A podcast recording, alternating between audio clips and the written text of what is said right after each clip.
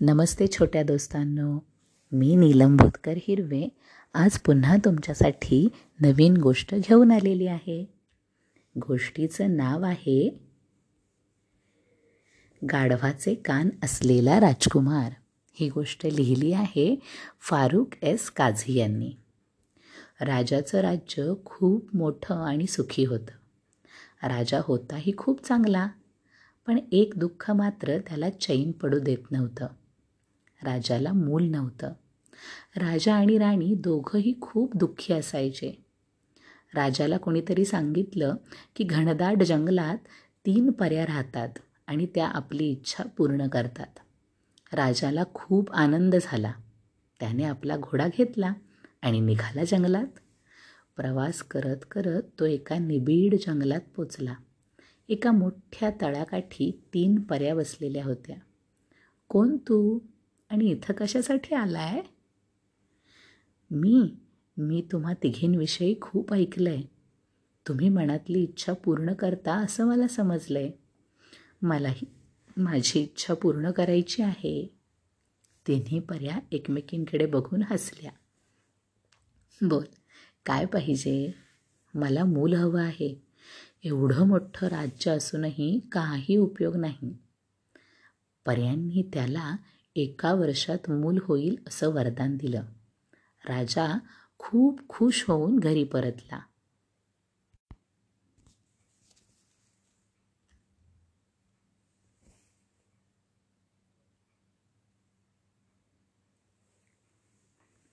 राजाला वर्ष संपता संपता एक मुलगा झाला.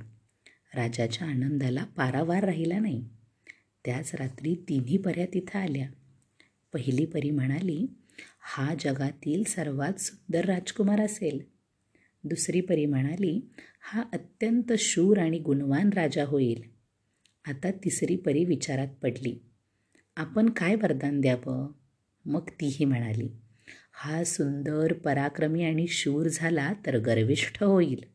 म्हणून मी याला गाढवासारखे कान येतील असं वरदान देते. त्यामुळे याला कधीच आपलं रूप आणि शौर्य यांचा गर्व होणार नाही. राजा काही बोलणार इतक्या तिन्ही पर्या गायब झाल्या होत्या. राजा खिन्न झाला. मनातले सगळं दुःख बाजूला सारून त्यांनी राजकुमाराला वाढवायला सुरुवात केली. तो हळूहळू मोठा होत होता. तसे त्याचे कान पण मोठे होत होते. पण राजानं हे गुपित गुपितच ठेवलं. तो राजकुमाराला सतत टोपी घालून ठेवी. कारण त्याचे कान पाहून राजा आणि राजकुमार यांचं जगात हसू होईल. त्यांची बदनामी होईल. अखेर राजकुमार तरुण झाला. त्याचे वाढलेले केस कापणं गरजेचं होतं. परंतु केस कापायचे तर राजकुमाराच्या कानांचं गुपित बाहेर येणार. राजाने खूप विचारपूर्वक निर्णय घेतला. त्याने राज्यातील केस कापणाऱ्या लोकांच्या प्रमुखाला बोलावून घेतलं. आजपासून तू राजकुमाराचा मुख्य न्हावी.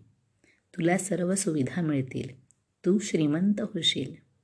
न्हावी खुश झाला. परंतु राजानं त्याला राजकुमाराचं गुपित गुपितच राहायला पाहिजे असं बजावलं. नाहीतर तुला देहदंड होईल असं सांगितलं.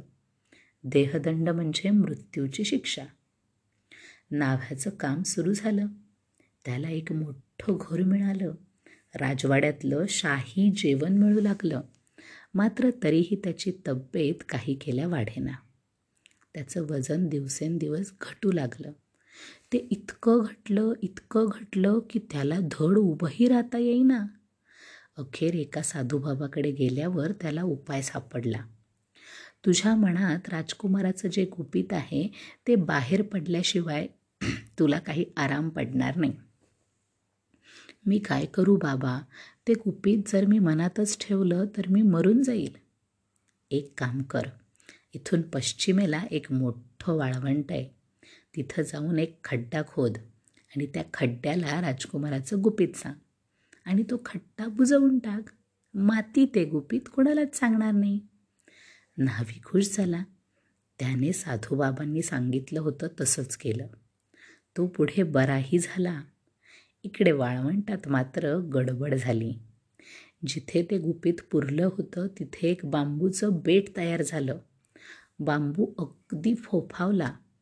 एक दिवस एक मेंढपाळ तिथून मेंढ्या नेत असताना त्याला ते बेट दिसलं. त्याने त्यातली एक काठी काढून घेऊन त्याची बासरी बनवली. मेंढपाळ खुश झाला. त्याने बासरी ओठांना लावली.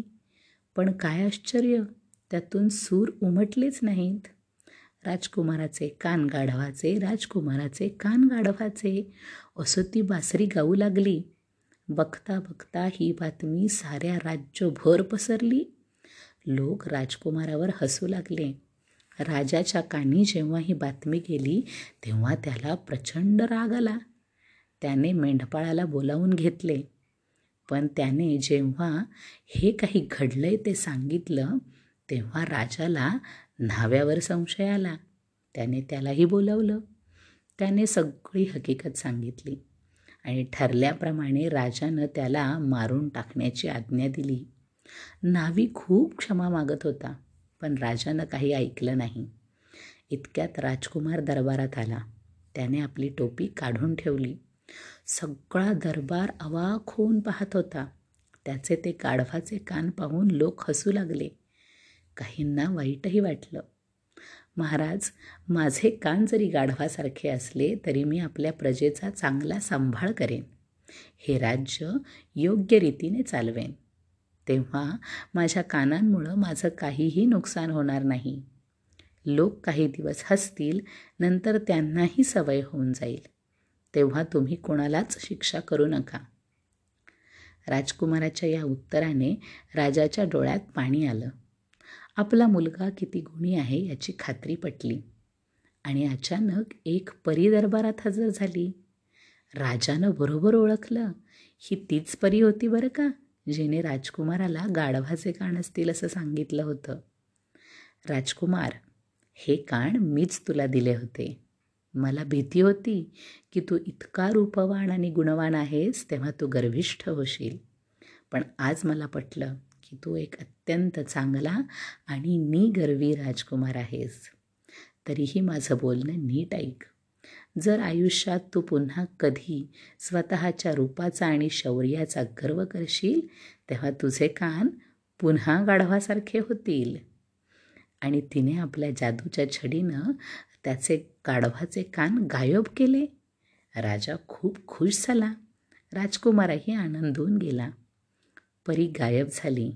राजकुमार पुढे राजा बनला आणि सुखाने राज्य करू लागला. काय मुलांनो आवडली का गोष्ट?